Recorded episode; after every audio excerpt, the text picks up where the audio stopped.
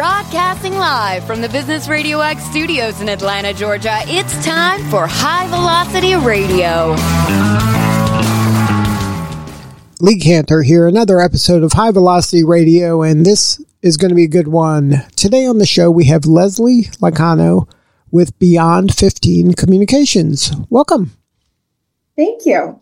Happy to be here. I am so excited to learn what you're up to. Tell us about Beyond 15 Communications. How you serving folks? Beyond 15 Communications is a full service marketing firm based in Southern California.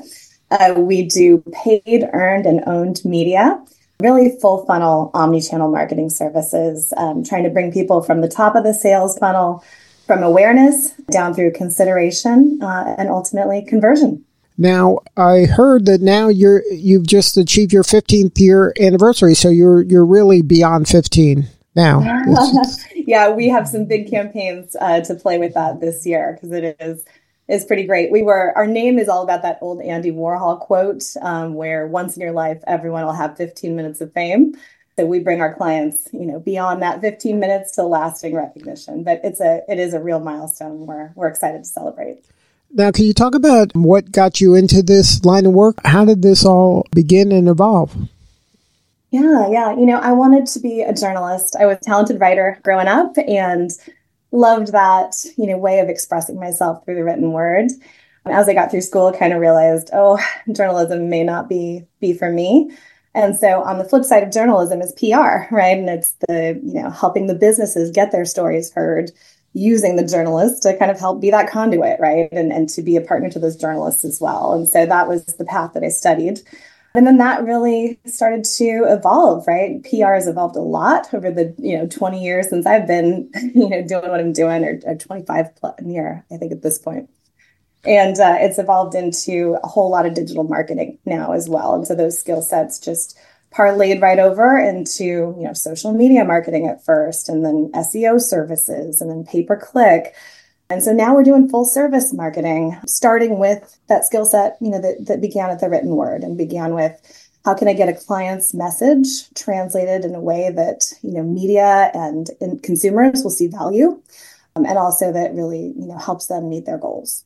Now you mentioned that over the course of those you know couple decades in this industry things have changed and to me there's been a blurring of the lines of like where does advertising begin and where does PR begin? Or are they kind of now two sides of the same coin? Um, how do you see kind of the difference between PR or communications company and an ad agency or a marketing agency? Yeah, it's really just not serving people to do just, you know, one trick anymore, right? Where, you know, in past you could just use PR that could be sort of the only you know thing that you're doing and you'd really move the needle. Now i think there's just so much noise. There's so many ways to reach people. We need lots of different touch points in order to you know get people through the funnel to the conversion you're looking for be it sales or something else. So yeah it's changed it's changed a whole lot. Pr you know it used to be you know you're doing door drops right? You're bringing press kits to journalists newsrooms you know, we were faxing press releases. That's just not how it works anymore. and so that that's changed dramatically. I mean, now sometimes we're even using social media to pitch journalists. We're definitely using it to help identify stories on the on the digital side you know we began just thinking gosh we could get these pr messages out instead of having to rely on third party media we could get them out direct to the consumer. You know, we can skip the middleman, you know. Um, and so that's how we first started using social media. It was really to kind of broadcast our message to targeted audiences or our clients' messages. Um, and and quickly you sort of realize, oh, that's a two-way conversation as well. And so then it becomes a whole, you know, whole evolution. We added um, social media advertising, you know, to be able to uh, get to just the right person with just the right message. Uh, we still want to use the PR for that sort of broad mass appeal. Then we're using social media to get one to one. We're layering in SEO so that we can answer the questions that people are searching in their, their Google search bar and, and that client can land on our, our content. The content still feels like the PR content that we did 20 years ago, right? It's it's high quality blogs and articles and listicles that are going to engage people Um, so that that feels like traditional PR. But the way that we're getting people to that content and getting people to kind of be aware of who our clients are, what they stand for, what they do, and, and why they're a leader in the space, that's changed completely. Now, you mentioned that um, this is kind of multi channel, omni channel. Um, how do you uh, have these conversations with your clients? Are they coming to you initially with kind of looking at you with your PR hat uh, on, or are they looking to just solve a problem of, hey, I, I need more clients, or hey, uh, we have a new product launch and we're having a difficult time kind of articulating, um, you know, what makes it different and special? Yeah, yeah, it varies. Um, so, so certainly we've had very specific challenges. We had a you know a publicly traded company uh, overseas that wanted to you know meet the U.S. market where it's at, and and so that's a whole kind of thing in and of itself. Uh, we have people who come and say, "Hey, I just want to be in the news," or "I just want to you know fill my lead funnel for my new sales team." So we absolutely have people who who know exactly what they want sometimes that becomes a bigger conversation um, because again it's hard to do just one piece of any of this and have success. Um, there's a lot of people who have been burned by google ads for instance because they tried to do them themselves. You know they didn't know how to put in you know cross negatives or you know they didn't know how to not cannibalize their own ad spend right? There's a lot of things you can you can uh, you know kind of muck up if you're a novice and you can just say all right i'm going to throw the baby out with the bath bathwater and Google Ads don't work for my business. And that may be true. Uh, we have encountered times where that is the case, but more often than not, we say, hey, let us give it a try for 90 days. You know, let us just get in there. I can see what's going on in your account. We can see the errors that were made and, and how they could be um, rectified. And we've had really major turnarounds that way. Um, and so, you know, a lot of times people, you know, think that they need one thing they really need others. Um, or they think hey it's just an instant conversion from that google ad. You know people click they're going to come to me they're going to see i'm great and they're going to become a client. Um, and, and we don't think about okay what about that mid funnel content right? The google ads are at the top of the funnel in the middle is all of that content marketing so that people know who you are right? They're not just going to you know shake your hand and say okay i'm in. Um, they need to really get a feel for who you are what you do why it's important you know your stuff. You're not just walking the walk, you're talking the talk. Um, and that's where that mid funnel content comes in. And so, you know, if you've got someone who says, ultimately, I want sales, but I just want this one top of funnel strategy, we've got to do some counsel in there to talk about, okay, well, what's going to pull them through? And are we going to do retargeting at the bottom of the funnel too for the people who, who couldn't make up their mind, you know, on day one? Uh, which happens a lot, especially in B2B, right? If you're doing a, a high ticket B2B marketing play, no one's going to click an ad, see you, and go, "Yep, I'm going to spend you know thirty thousand dollars a month on your service," or you know whatever it is. It's just not not how it works. They're going to need some nurturing along the way. Um, so yeah, it's it's it's become a more evolved conversation. We're not, um, you know, what they say, like if you sell sell uh, hammers, everything you see becomes a nail, right? So we can't just say, "Here's our solution," you know, um, you need it uh, we really have to to do an audit and take our step back and and, and see what's going to make sense for each individual client. Yeah, and I think that a lot of people think that just because you're messaging someone with the perfect message, which it might be the perfect message, they just not may not be in the mode to buy today, but they might be in the mode to buy in three months or six months. I mean, even the best product is or service isn't going to work if the timing's wrong. Yeah, yeah, and that's where that retargeting really comes in and some people, you know, experience it as creepy. And I think if you overdo it, it can be. I know I was uh, shopping for a rug recently. And I mean, the amount of rugs that are in my inbox, you know, in my social feed right now. Um, and just, you know, the fact that if I go onto any website, I see that rug, you know, it's in the sidebar ads. Um, you know, that that's that's sort of how the retargeting works, right? You wanted this at one point. If I expose you to it over time, you know, will you come back? Um, and there are companies that I think really overdo that to a point where it feels creepy. it feels, um, you know, just, you know, lay off already. If I want the rug, I'll come back, you know. So we really try to time things well too. And, and there's, there's algorithms and data uh, in that that will help you kind of play it right. How many touches do I want? How often do I want them to be spaced out? And then the AI that's integrated into some of those platforms will kind of help you. Like this is this is a person who has, you know, behaviorally, you know, their data shows that when they see something three times, they are more likely to swipe up to buy. And so you show it to that person three times. And this is a person who needs a week or two, you know, to mull. And if you show them something with longer stretches of time in between, um, then they're better, you know, suited to it. And so the you know, the advantages of, of AI being integrated into some of these tools um, just can't be understated. It's it's really up to the game for for meeting people where they are um, and, and and helping to move people through. Now, um, how do you have kind of the conversation with ROI and metrics?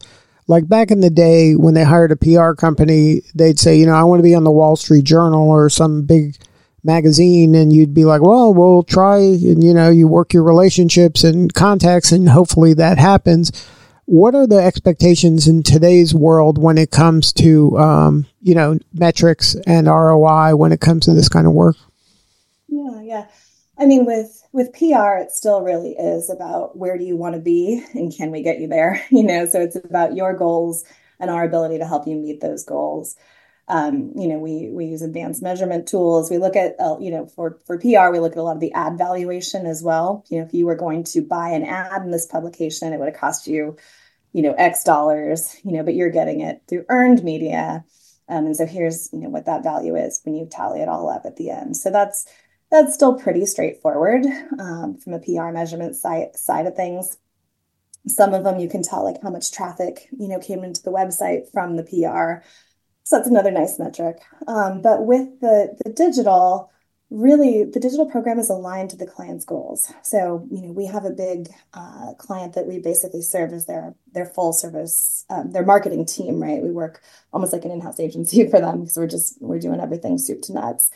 Um, and they work through a distributor model. Um, so their goal is to create awareness, um, and to get folks to this where to buy. And after that, you know, we can't really track the conversion. And so they're able though to, to use our where to buy data to see that it actually does correlate with their sales. And so now they're really looking at our metrics of, okay, you know, here's how much traffic we drove to where to buy, and that's going to correlate with next month's sales figures. Um, so that's been a nice, nice thing to look at. Um, but with folks where an immediate sale is the conversion, that's a lot more straightforward. and um, so really it's about setting the the CTA or the call to action to what it is that we want to measure. And then with digital it's it's really straightforward. I mean you can measure everything. You know if i want awareness i can see how many people follow me um, view my videos engage with my content visit my website you know. So the the measurement on the digital side is actually a really neat thing because then we can start making data driven decisions about what to do next you know based on on what worked. And we have all that data at our fingertips, which is really nice. Now, just because things are easy to measure doesn't mean it's the most appropriate thing to measure. How do you kind of help your client discern what is the right metric to be paying attention to and and using that as the lever to help them get the uh, outcome they desire? That's a really good question. Yeah, we get a lot of folks who want followers, you know, or they want to be, they just want to have more followers than their competitor um, and and we definitely have to counsel away from from those things that we kind of call vanity metrics. It's just a, a number that feels really good but it's not going to help your business. Um, and it's also much harder just on a, a, side note tangent to get followers these days. That's not how we consume media uh, anymore right? In the early days of say facebook you'd follow the brands you wanted to hear from. Now you don't have to do that. If if I engage with that brand, if I even just linger for a moment on that uh, Instagram video, the algorithm is going to know to serve me more of it. And so I don't, you know, personally, I follow very, very few brands on on Instagram, yet I see lots of great ones and I swipe up to buy all the time, you know. Um, and so I think just kind of making sure that the the metric correlates with the business goals and that it changes as the business goals change, right? So I think there's a lot of firms that kind of look at this set it and forget it program. Like, we're going to execute these five tactics on an ongoing basis. We're going to measure these five KPIs. That's it. You know, that's your program. Set it and forget it, rinse, repeat. Um, and that doesn't always work. Sometimes, you know, you find, okay, I've got a lot of top, top of funnel traffic. Um, and, and that's what I was hired for. It was to generate top of funnel traffic. Great. I'm good. But if you haven't talked to them about what's happening next, you know, where's it going after? Are you doing the follow through on it? You know, is it the right traffic? How can we tell? Um, then then you you know you think you're aligned with the business objective because you're aligned with the initial statement that they made um, but really you know it goes deeper than that and it can shift over time um, so i think staying engaged in a two-way conversation about what's happening what it means and what we do next um, that should really never end um, in a in a marketing engagement now what's the sweet spot in terms of an ideal client for beyond 15 yeah um, you know, I think that a client that has a story to tell is pretty important. Um, there are some, you know, heavily commoditized industries where there's not a whole lot of innovation happening. Um, so it's where it's really difficult to set one brand apart from another, and where there's not a whole lot going on internally that we can kind of shout from the rooftops. Those tend to be our, a more difficult client um, for us because there's just you know there's less to leverage. Um, the ideal client has a lot going on. You know, they're busy. They're they're they're building relationships. They have exciting client engagements that they want to tell people about. Um, they're innovating. They've got new products that um, have been upgraded or you know are are exciting to the market, and they want to get those out. Um, so so those those clients that are um, really feeling enthusiastic and are doing things that they're excited about are the ones that that we get most excited about too the ones who say, eh, there's not really anything going on, but just, you know, I just need more business. Those are the, the tougher ones, you know, um, depending on the, the industry. So we're doing a lot in B2B right now, um, a lot in high tech. Um, you know, that's, that's a, always been a really growing market and one that we're um, excelling in. But we also love a great consumer brand. Um, we uh, have one, a, a major tire brand as one of our clients, and we started there Instagram and YouTube channel, I think six years ago. And they're now the number one tire brand on Instagram and YouTube with over 4 million followers, you know, so it's really exciting, I think, to kind of span the gamut, to have, you know, a high tech client, to have a, an education, a law, a, a consumer product, you know, to really kind of mix it up. I think make sure that, you know, no day ever gets boring. And you can really apply the lessons you've learned across industries um, to helping helping other clients as well. Now, um, I would imagine a lot of your clients are already have some relationship with either marketing, PR, or advertising firms. What's kind of their frustration with them, or where they've uh, maybe plateaued in a result where they're saying, you know what, why don't we give at least some of the work to Beyond 15 and let's see what they can do. So, what's usually that kind of point of entry for you on an initial client? Yeah, I mean, it's either not getting results. That's a, that's a big one, right? I've been doing it and paying the money month over month, um, but I'm not getting the business result I want. that's that's you know that's frustra- frustrating. Um, the other is just a lack of new ideas, um, and so we really drive our team. Right, you can't rest back on your laurels. There's never a point where uh, we can stop hustling. And and our uh, I'll tell you a little bit about our client contracts. A lot of uh, companies will lock you into like a six month or year long contract. We're doing 90 days um, on a rolling out. So that means we've always got to earn our keep, right? We've always, you know, we're really only as good as our last month's results. Um, and if those aren't where they need to be, then it's really easy for our client to disengage. And we did that intentionally because we don't ever want um, an unhappy client. Um, but for those who are locked in and they're sort of riding things out until they can can switch over and, and work with us, again, it's often a lack of results or just a, a lack of fresh ideas. You know, we we do beautiful 12 month plans, omni-channel plans that, you know, big Gantt chart that shows every month the omni-channel theme, all the different buckets of, of earned, owned, and paid media that we're going to touch on, how they'll all work together. I mean, you spend a lot of time creating these big old 12 month plans, but they can't be set in stone. You know, they need to be living, breathing documents that react to what's working and what doesn't. Um, and, you know, uh, have that flexibility. And, and also, if we see something really cool, bringing that to our clients. Hey, here's an opportunity you should participate in.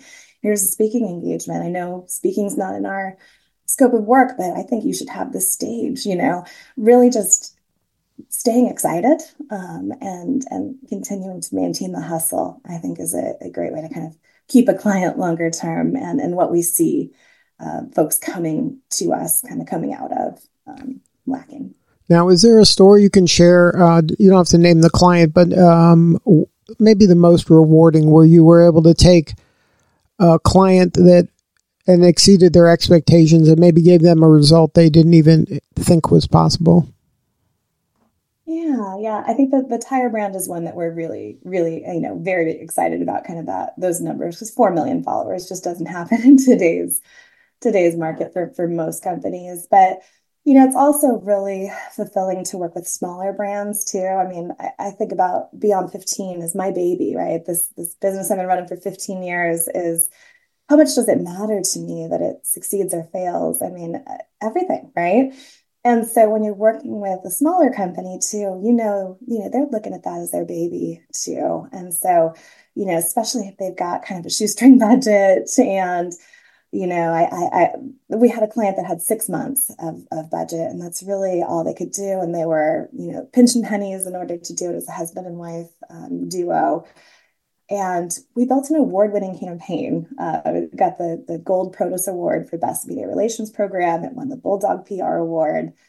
Um, and it's you know for a for a company that's just two people, you know, basically being able to build a thought leadership plan program that got them in like Ask Men, MSN, Men's Health. I mean, really just got, I think it was like 60 some earned media placements and a, a readership of over 1.8 billion. It was, it was a, a massive, massive success. Um, and an award-winning program for for these folks who have just pinched their pennies to to only be able to do six months, right? And so that was really exciting and rewarding too. So I think there's just a lot that's rewarding about the work that we do in marketing. We're helping other people's businesses succeed every day, big and small. Um, and so it doesn't get much better than that. Now, uh, if you looked in your crystal ball uh, about trends maybe upcoming in the next year or two in marketing and in uh, communications, like where does AI fit in? Where where do you see the most opportunity for folks out there to leverage some of the new technologies? And what's you know your opinion on what's you know, kind of going to make it and what may be just a fad?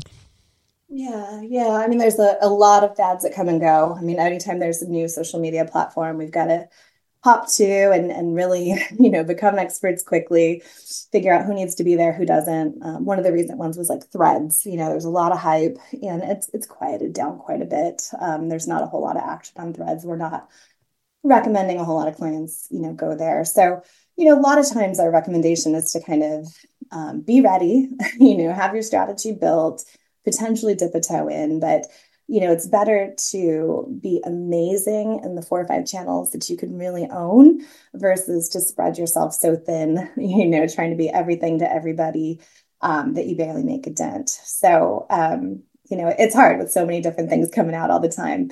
Um, as far as what's impacting us most uh, right now and expected to, the, the, the whole conversion to GA4, the Google Analytics um, um, shift, that has been a big uh, a big deal for kind of how we're doing content marketing, how we're trying to structure um, websites and tracking.